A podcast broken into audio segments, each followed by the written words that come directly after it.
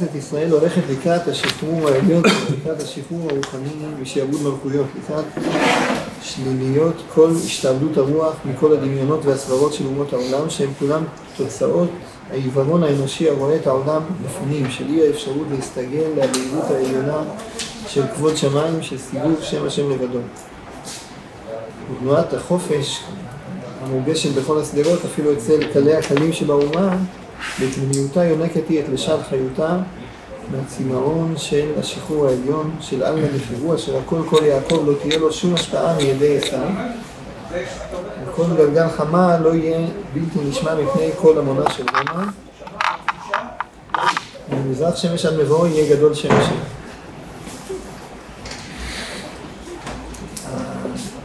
הגמרא מביאה את דברי שמואל, שאין בין העולם הזה לבין ימות המשיח, אלא שיעבוד מלכויות בלבד. הרמב"ם בהלכות מלכים בסוף הוא פוסק מהשיטה הזאת. זאת אומרת שלא צריך שיהיה איזה שינוי בעולם הזה כדי שזה יקרה ימות המשיח, אלא עיקר החילוק הוא האם יש שיעבוד מלכויות או אין שיעבוד מלכויות. גם את מה שכתוב וגר זאב עם כבש, ונמר בלי ירבת, אז הרמב"ם מסביר שזה...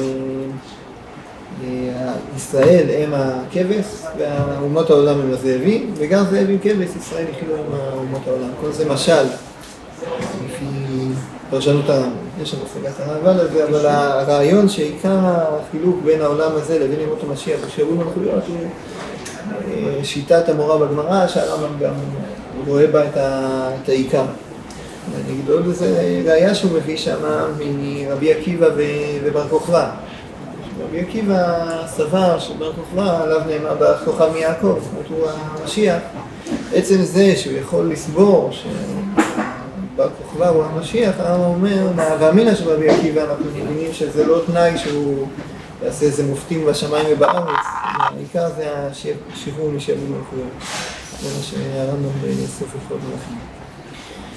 הרב לוקח את המושג הזה של השחרור משעבוד מלכויות למושג רוחני. זה כן קשור עם הדברים האחרים שהרמב"ם מתאר שם במשיח, שהוא יחזיר את התורה על תהילה בעולם. במובן הזה השחרור משעבוד מלכויות זה לא רק השאלה האם היהודים כבושים מתחת לגויים או לא כבושים מתחת לגויים. יש, כמו שיש שחרור גשמי משעבוד מלכויות, יש שחרור רוחני משעבוד מלכויות. השעבוד מלכויות הרוחני זה, מה? תפיסת עולם. זה, זה מחשבות, זה דעות, זה דרכי חיים, התנהלות, התנהלות בעולם הזה. זאת אומרת, הוא רוצה שכל הראש ה... של היהודים מתחת לעול של גויים, יש לו איזה סל חוקים, זה לאו דווקא ברוסיה הסובייטית, זה יכול להיות גם בארץ שיש לה חוקי דמוקרטיה וחופש אחרים, אבל עדיין המעל היהודי יושב עול של מלכים שהוא מנתב לו את המחשבות ואת ה... מה עושים בעולם. יש מה שמותר לעשות ויש מה שאסור לעשות, ואז הסדר החוקים של המלכויות הוא משעבד מבחינה רוחנית. זה מייצר השפעות על האדם, גם השפעות כאלה שאנחנו לא, לא תמיד מודעים לגודל המשמעות שלהם. עצם זה שהיהודי הוא יושב מתחת לגויים, ולגויים יש תרבות ושיטה ודרך וחוקים וסדרים, אז זה החוקי וזה הלא חוקי, ובכלל בין, ה, בין החוקי ללא חוקי לא תמיד עובר שם דעת אלוקים. זאת אומרת, יש, יהיה, יהיה הרבה דברים שהם חוקיים, אבל הם לא מה שהשם רוצה מאיתנו, יהיה דברים שהם לא חוקיים. וזה כן מה שהשם רוצה. כל המבנה הזה הוא יוצא מבנה... בעצם מבנה שגוי, שהקובע את תבניות המחשבה הוא סוג של שיעבוד מלכויות. וזה השיעבוד מלכויות במובן הרוחני. יותר טוב מכלום, נתחיל בזה, זאת אומרת, זה שיש מלכות.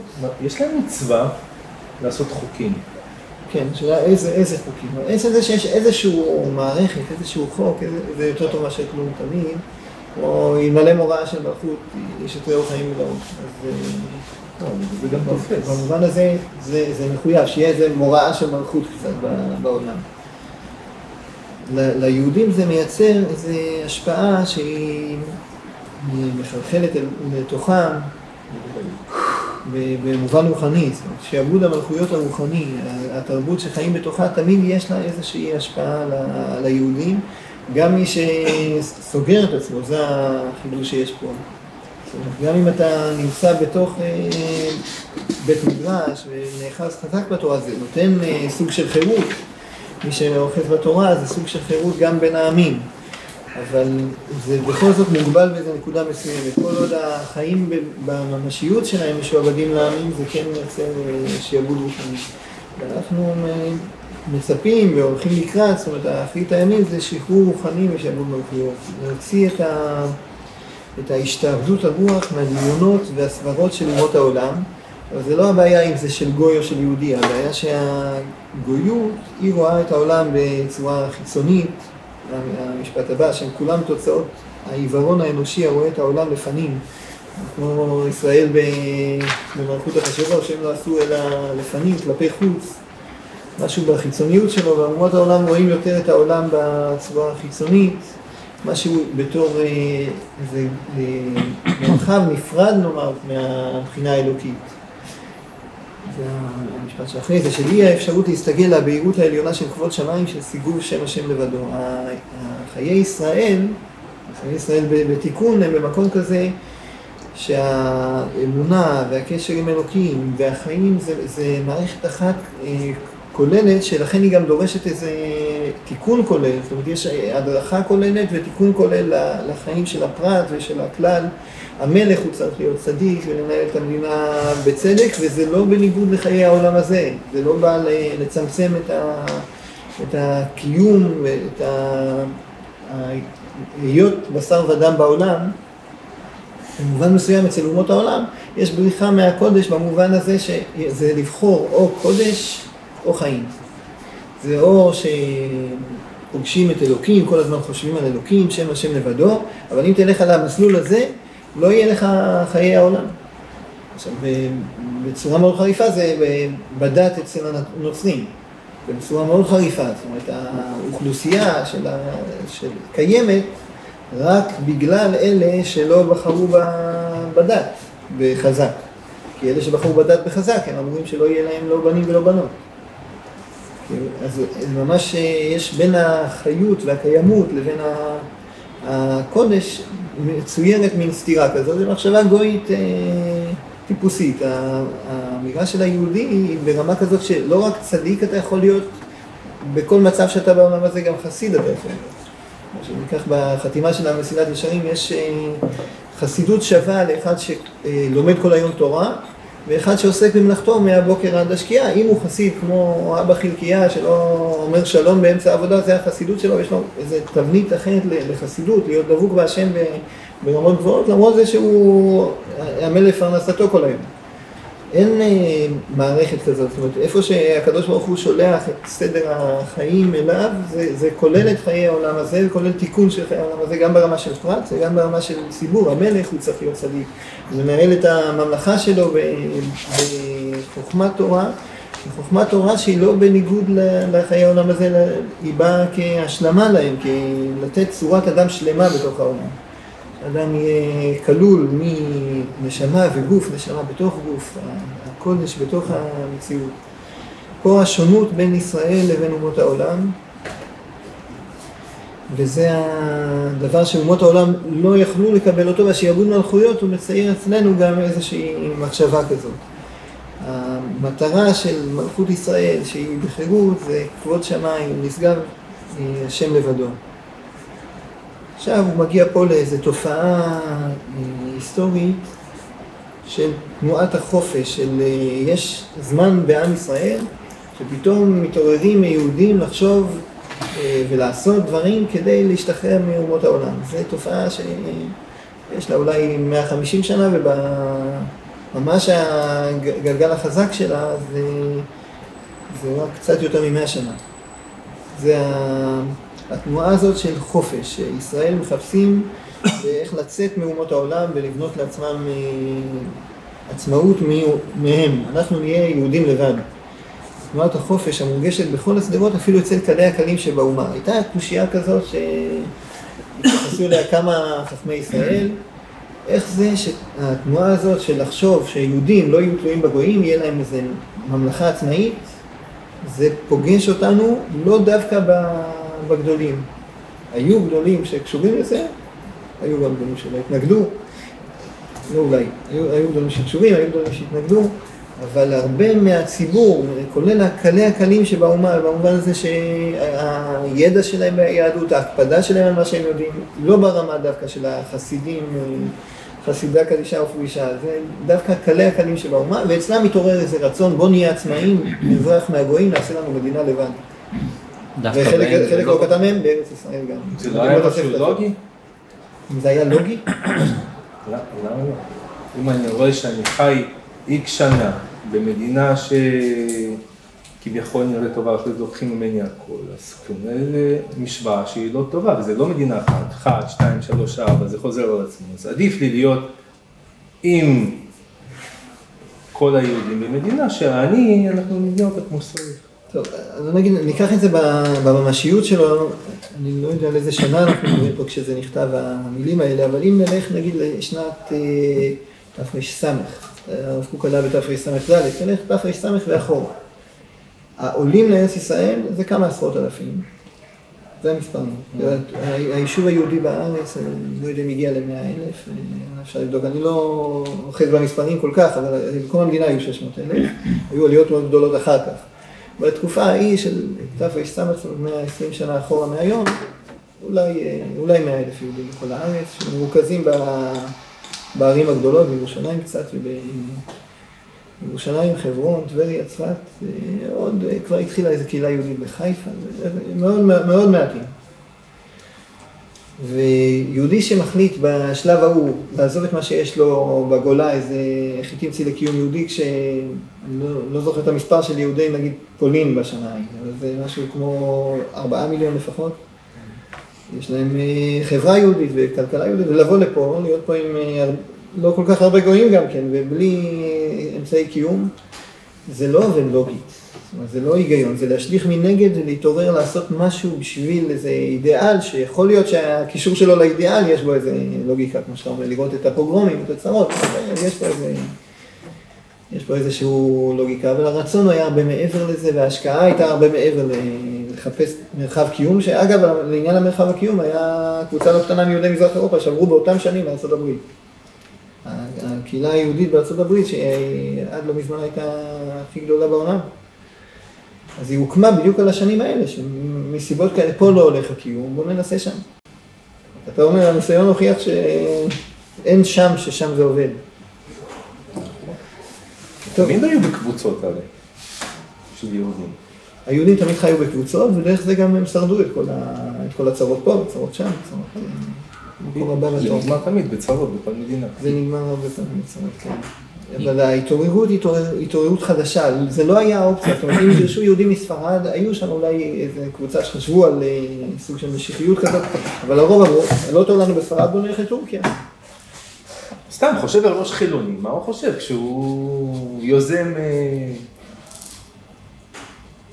ההתעוררות היא גם, זה צריך להעיר, היא לא דווקא בישראל, היה איזו התעוררות לאומית בכל עמי העולם, אני מכיר את זה מנוסח שהרב יהודה אלקלעי כותב, אם כל אומות העולם הם מתעוררים לעצמאות שלהם ההונגרים וזה, שמה כבר יש בעצמאות שלהם, אז היהודים לא התעוררו לעצמאות שלהם, שלנו יש תורה וארץ ומצוות ולשון וקודש מיוחד, זה הנוסח שלו, זה קצת לפני. עיקר ההתעוררות הייתה אצל קלי הקלים? חלק גדול מההתעוררות הייתה אצל קלי הקלים. זה, זה עורר שאלות. נגיד, יש, דיברו קצת, קצת מינתא דבדיחותא, שהבן של החפץ חיים, הוא כותב שהוא לאבא שלו, שהציונות זה כמו פרה אדומה. בפרה אדומה כתוב שהיא מטמאת את הטהורים ומתארת את הטמאים.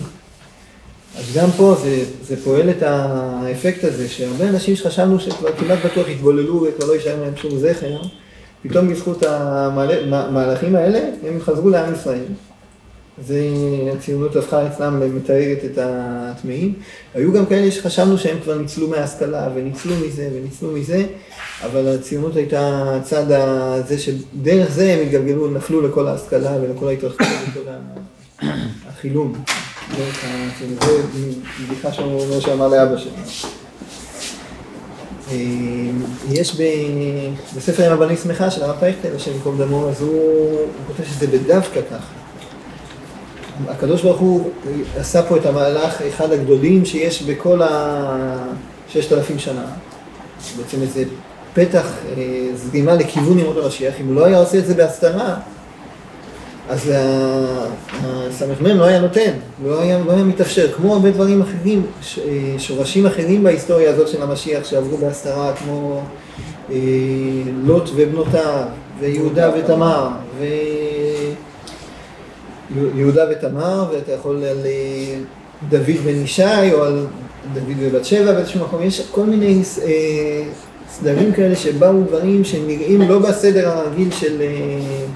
הגעת המשיח, וזה עבר דווקא ככה, זה מין דרך כזאת, איך זה בא מאיזשהו אה, הסתר בתוך, נראה כאילו זה כולו טומאה, בעצם הקדושה עוברת דווקא דרך המסלול הזה.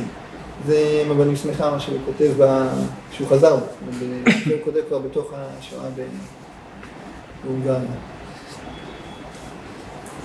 מה זה חזר? הוא היה מתנגד? הוא אה, היה ממש תלמיד כל ימיו, אני חושב, של האדמו"ר ממונקאץ', של מנחת אלעזר. מנחת אלעזר הוא מהקבוצה של האדמו"ר מסטמר, אבל תוך כדי השואה, הוא אומר, חשבון הנפש שלו הביא למסקנה שבעצם זה פה שורש העניין, שורש העניין זה בהבנה שהקדוש ברוך הוא מגלגל את הישועה בדרך כזאת. הספר הזה נקרא עם הבנים שלך, הוא הספיק להדפיס אותו בהונגריה אחרי שאנשים כבשו באופן כללי, נהרג על קידוש השם. אז אה, המהלך הזה שיש תנועת חופש שמורגשת בכל הסדרות אפילו אצל קלי הקלים שבאומה, בפנימיותה יונקת היא את לשד חיותה מהצמאון של השחרור העליון של עלמא דפאו אשר הכל כל יעקב לא תהיה לו שום השפעה מידי עשיו. והחירות האמיתית, העצמית, היא לא החירות המדינית. זה שעם ישראל יהיה עצמאי זה איזשהו כלי שהוא נועד לזה שהוא יהיה עצמאי ברוח, שהוא יוכל לחיות את חיי העצמיות הרוחנית שלו, שהם נמצאים בקודש, הם נמצאים בכ"ד ספרים שלנו ובתורה שבעל פה שלנו ובלימוד של זה ובקיום של זה ובניהול כל החיים בסדר כזה גם בחיי הפרט וגם בחיי הציבור. שם נמצא המושג הזה של חירות ישראלית. יש, יש לנו לשון שאומרת אה, איזושהי אמירה שונה מאומות העולם, היא אומרת אמונה, היא אומרת את האותיות שהקדוש ברוך הוא ברא בהם את השמיים והארץ, והיא כולה בנויה על, על אה, רקע, מאיפה המילים מגיעות אלינו, הן מגיעות אלינו מהתורה, מהמשנה, מהגמרא, מדברי חז"ל, זאת אומרת, זה שלשחזר את לשון הקודש דרך כל הספרות הזאת ולהתעלם מנקודת הקודש שבה זה כמו לא לקרוא את, ה, את השפה. הארץ שלנו היא ארץ כזאת שמוכשרת לתורה ולנבואה, כמו שבהבטחות עליה בתורה ובנוסח של ברכת המזון, זה ארץ חמדה טובה ורחבה, והחמדה טובה ורחבה שלה קשורה לברית וקשורה לתורה, זה החמדה טובה ורחבה שלה, היא מסוגלת להשראה רוחנית. העם שלנו, יש לו נשמות כאלה שמסוגלות לזה, והיישום של הדברים, של עצמאות, אתה קורא לזה להיות אה, יהודי, אז תהיה היהודי עד הסוף, השחרור העליון, השחרור הרוחני משעבוד מלכויות. לא שגוי לא יישב עליך על הראש, אבל אתה בעצמך תנהל את החיים כמו גוי. זה לא נקרא חירות רוחנית של ישראל, חירות רוחנית זה דוד וחזקיהו ומשיח, ודמויות כאלה של חירות אה, רוחנית מאומות העולם שמודעת לזה, מכוונת לזה. שהחיי העולם הזה הם נועדו להשכין בהם את שם השם, להמליך עליהם את שם השם, ולא כאיזה דגל בלבד שמרימים, אלא כמשהו שמתקן את הסדר החיים של הפרט, מתקן את סדר החיים של הכלל, גם, גם בחלקים שיותר קל לעשות וגם בחלקים שיותר קשה לעשות, אבל דברים שמאוסמים בעולם, מאוסמים בעולם באדם באופן פרטי וגם בציבור, במובן הלאומי. הממלכה כולה היא צריכה להיות ממלכת כהנים וגוי קדוש. גוי קדוש לא, לא במובן ה... זה שמנותק מהעולם הזה, אלא שבתוך העולם הזה מצליח להמליך שם השם על הארץ. מצליח להמליך שם השם על האדם עם הניסיונות שבו, מצליח להמליך שם השם על, ה, על אה, גזל ועריות של נפשו של אדם בחמלתן, וזה במובן האישי. הוא מצליח להמליך שם השם בזה שהמלוכה מתנהלת לפי השם אמר לו אז הוא עושה. פה, פה מתנהלת המלוכה בקשר, באמונה, בכיוון, בקבלת עול, בקבלת uh, תוכנית. זה החירות העתידה שלה, זה נקרא השחרור משעבוד מלכויות, אבל זה שחרור רוחני אנחנו מדברים, לא שחרור גשמי לבד. הגשמי הוא הכלי והשחרור הרוחני.